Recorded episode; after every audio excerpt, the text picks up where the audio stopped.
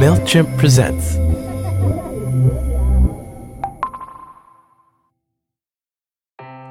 Ever heard of a cluster? You know, it's when marketers group all their customers, regardless of their different behaviors, into one big mess. But with MailChimp, you can use real time behavior data to personalize emails for every customer based on their browsing and buying behavior, turning your customers into customers. Intuit MailChimp, the number one email marketing and automations brand. Based on competitor brands' publicly available data on worldwide numbers of customers in 2021 and 2022. Availability of features and functionality vary by plan, which are subject to change. It was still hard to market a, a woman fighter. People, you know, they wanted me to speak different and everything, like talk nicer about boxing. I was like, how do you do that?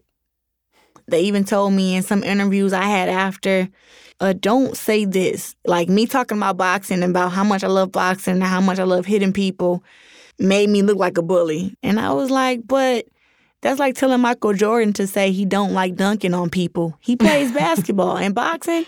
You punch people. I like to punch people. Claressa Shields first stepped into a boxing ring when she was 12 years old.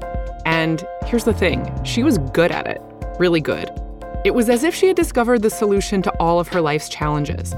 She'd been boxing for just four years when the Olympics made a historic announcement. They would allow women to compete in boxing for the first time ever. Claressa knew this was her shot at greatness. But when they told her she was too young to compete, it threatened to take away everything she'd worked for. I'm Ann Friedman, and this is Going Through It, a show about how hard it can be to figure out when to quit and when to keep going. On this episode, what happens when everyone tells you to just wait your turn, but you're certain that waiting will ruin your life?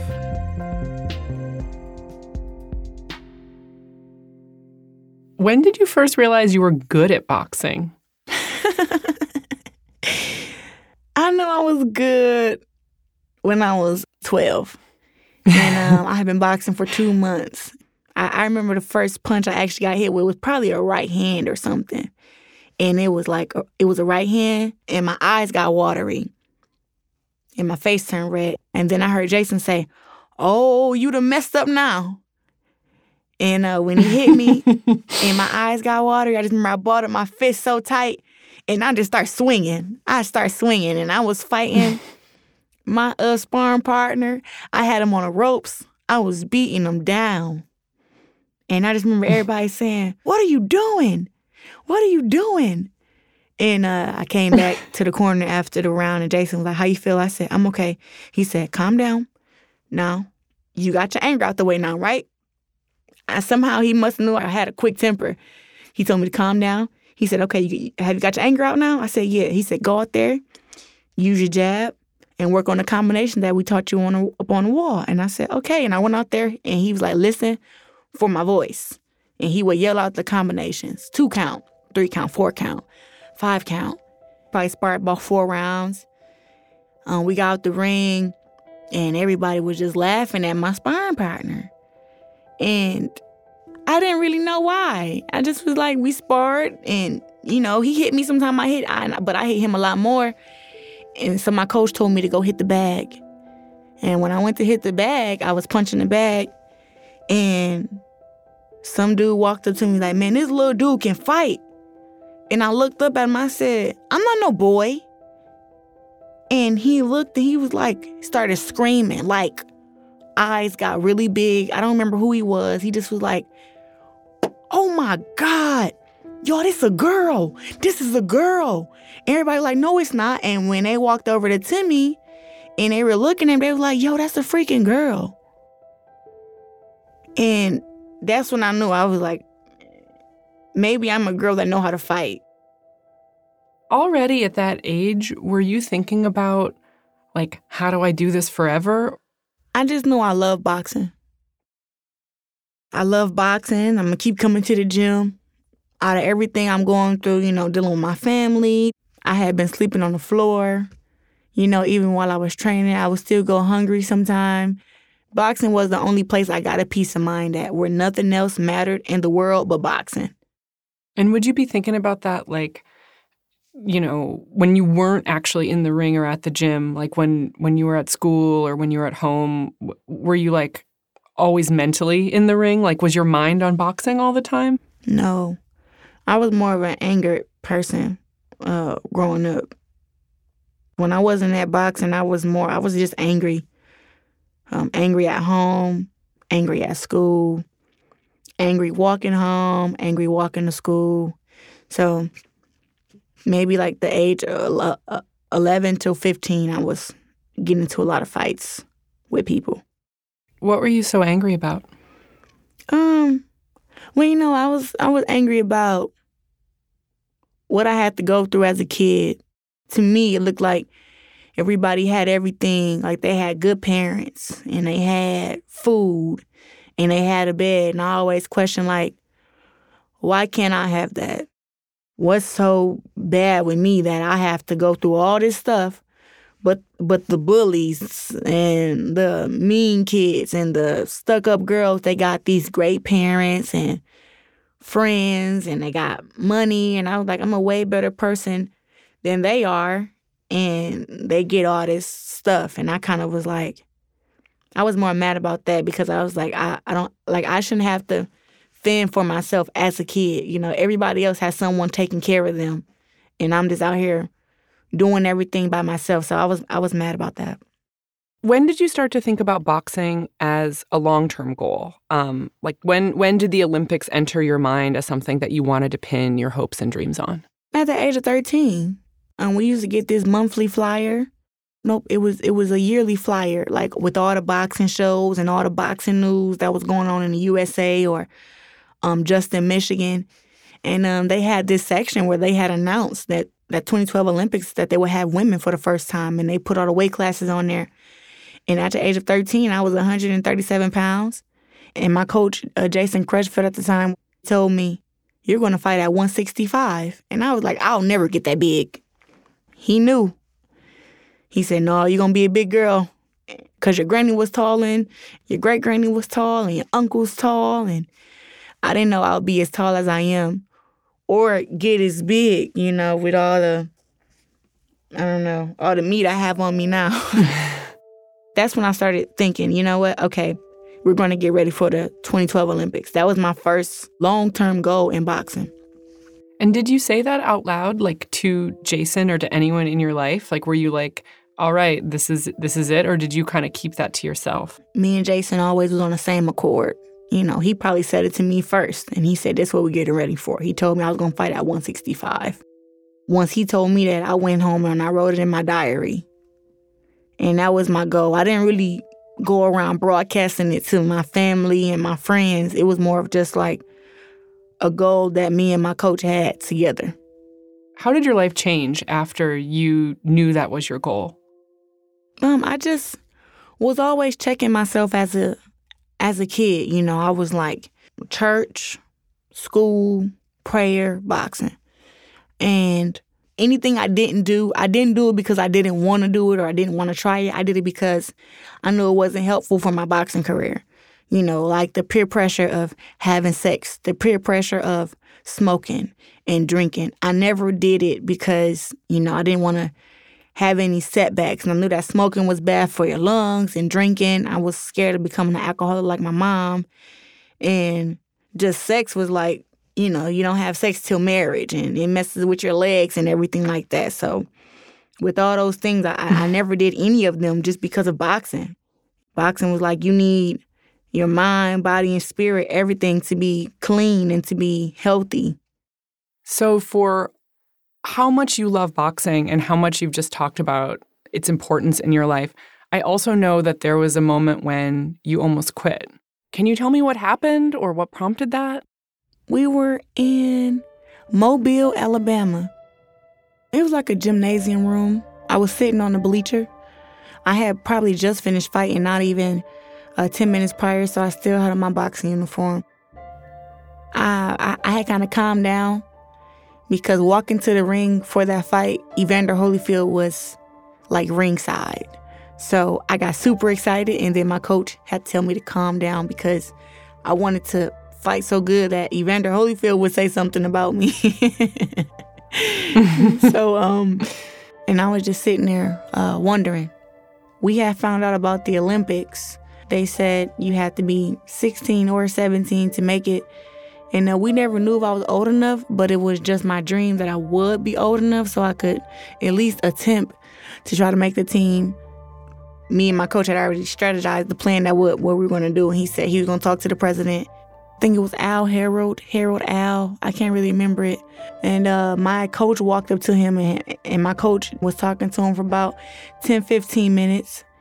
And um, I was just over there looking at them, just kind of prayed that everything went the way it was supposed to go, that I was old enough to, to compete in the last Olympic qualifier for the women. And do you remember what that prayer was like that was going through your head while you were sitting on the bleachers? Yeah, I was just I was just praying to God, asking him, like, I'm not asking you for an Olympic gold medal. I'm asking you to give me a chance to compete for one. You know, I just want to I don't want them to discriminate against me because of my age.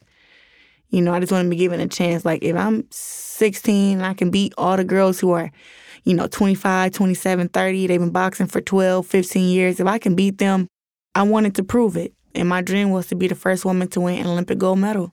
And this was the first Olympics, so I wanted my shot.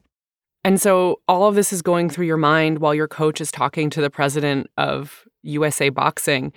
What did your coach come and tell you after that conversation? After my coach finished talking with him, he shook his hand and he walked off. And then I seen that my coach was a little disappointed and he didn't want to tell me.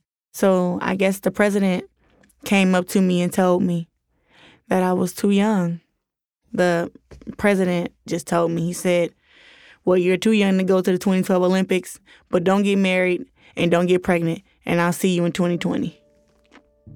When he said that to me, I, I kind of feel like my stomach dropped, and I was.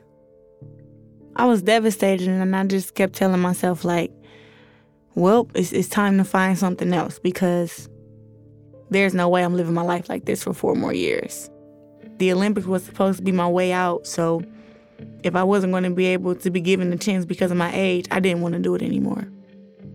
You know, even though I love boxing, it still was. I still have a regular life where I need I needed it to be fixed. So they're basically telling you that boxing in the 2012 Olympics wasn't going to change your regular life. What was your reaction to that? Um, after he came and said to me directly, I think I I walked away from the president and I told him thank you and everything. And um, I kind of, I think I went to the bathroom and I was probably a little emotional. And I probably, and I, and I think I cried a little bit, but then I came out. Evander Holyfield waved me over and told me to come here. I don't know if he had heard the bad news or not, but you know, I was still kind of devastated. And when he called me over and I talked to him, we talked for about 30 minutes.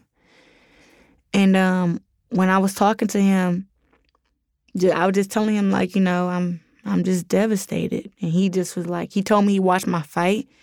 He said, I don't mean to be offensive, but you fight like a man. He told me. Were you like, yeah, I've heard that before? Yeah, I take that as a compliment. Thank you. Uh-huh. And um, from that conversation, we just talked, and he told me, um, I was just was telling him how I felt. I was like, I don't, I don't think I'm a boxer anymore. And he was like, why? And I was like, I'm too young to go to the Olympics, and I I want to turn pro, but I don't want to turn pro without going to the Olympics. And he said, just wait till 2016, keep boxing, keep getting better. And he was like, take this as, you know, God giving me more time to get ready. I just was like, but I'm ready now. And he was like, I see that. But he was like, still, just takes it as a learning lesson, you know, to just be better. Because when you get ready for 2016, you're going to be so much better and so much stronger than you are now. They're not going to be able to deny you because of age. Nobody's going to be able to beat you. And and I kind of felt a little uplifted. But then I was still sad because I was like, man, counting down 365 times four, like, yeah, bullcrap. So, what did you decide to do next? Oh, I, I quit. I've always been like a homebody. So I was at I, I, I was at home. I would just like watch TV or sleep or walk to the store or probably text on my phone. Like I really was just like This is all I'm doing. I did not want to go to the gym. I didn't even want to think about boxing. But when you have like a set routine that your body has every day at the gym, seven till nine, I would find myself when I was walking to the store start shadow boxing. And I would be shadow boxing and throwing punches. And then I had to tell myself to stop. You know, you're not going to the Olympics, stop. I was kind of lost. I would write my diary like how mad I was and how I had to keep living like this. And one day my coach pulled up and he was like, You coming out to the gym today? And I was like, I mean, I don't want to, but you're here. You know, he's like, Get in the car. So we got in the car. And after not training for about a week or so, um, soon as I got to the gym, he just was like, Let's get ready. I'm like, Get ready to spar. He's like, Yeah. I'm like, I ain't been to gym for a week. He's like, That's your fault. I got in the ring. It was a different sparring partner. I don't remember who it was, but he seen how frustrated I was. I wasn't even boxing or I was just I was just fighting. I was throwing really straight hard punches, like straight one two. I really wanted to hurt my sparring partner. And my coach after sparring, he just told me he said, "That's why you can't quit." And I was like, "What?" And he was like, "You can't quit because you need boxing." He just was like, you need boxing to release whatever going on with you. He said, if, and if you don't release it, you're gonna start doing that what you just did in the ring, outside the ring. Don't don't worry about what the president said. He said God always come through and find a way. It's always a way around it. And I was like, we seeing you like you gotta stay faithful. I remember that I went home and I just prayed and then all of a sudden, a month later, we get some paperwork. A month or two after the president of USA Boxing told me I was too young.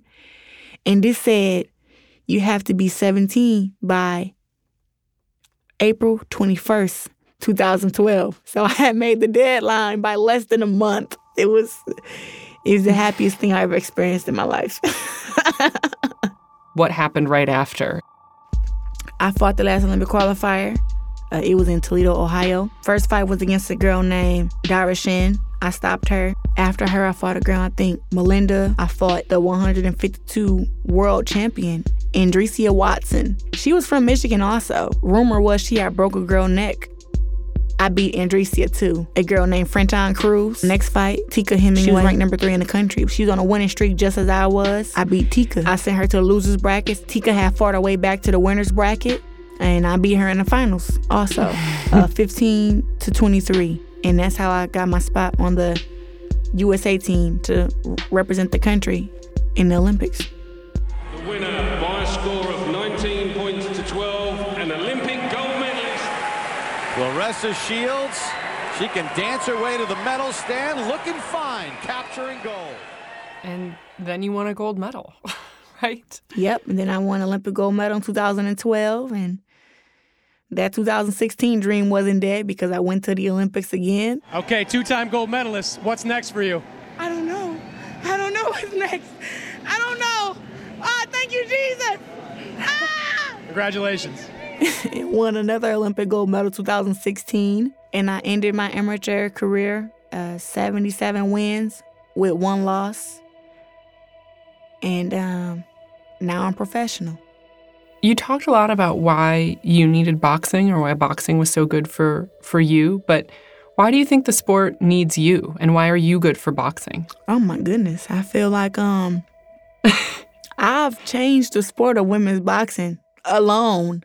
You know, I feel like I kind of bring something to the table that a lot of girls just didn't have or didn't get any recognition for. You know, I feel like I'm the best woman fighter ever. And I have it all. You know, I can talk, I'm pretty, I can be sensitive and sincere, and I can be cocky and super ambitious, and I can fight all in one. Holding all those things and actually saying something and people believing what you say is very important in the sport of boxing.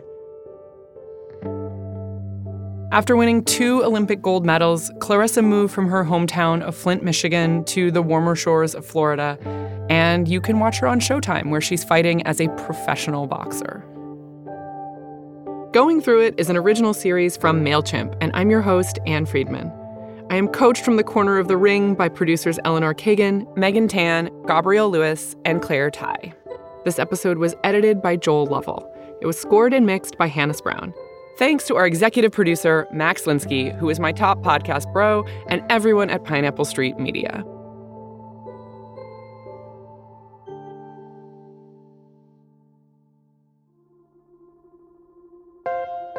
On the next episode, I'm Hillary Clinton, and I'm a very active private citizen of the United States of America. What happens when you're afraid you just can't hack it? And to be clear, we're not talking about, say, a national election. We're talking about Wellesley College, and specifically Hillary Rodham's freshman year. And it was clear I just wasn't doing well, and I had never been in a class that I hadn't done well in. So I was distraught and disappointed and thinking that maybe I should just leave because I was never going to be successful. I spoke to Secretary Clinton, who by this point is a pro at going through it, even if that wasn't always the case.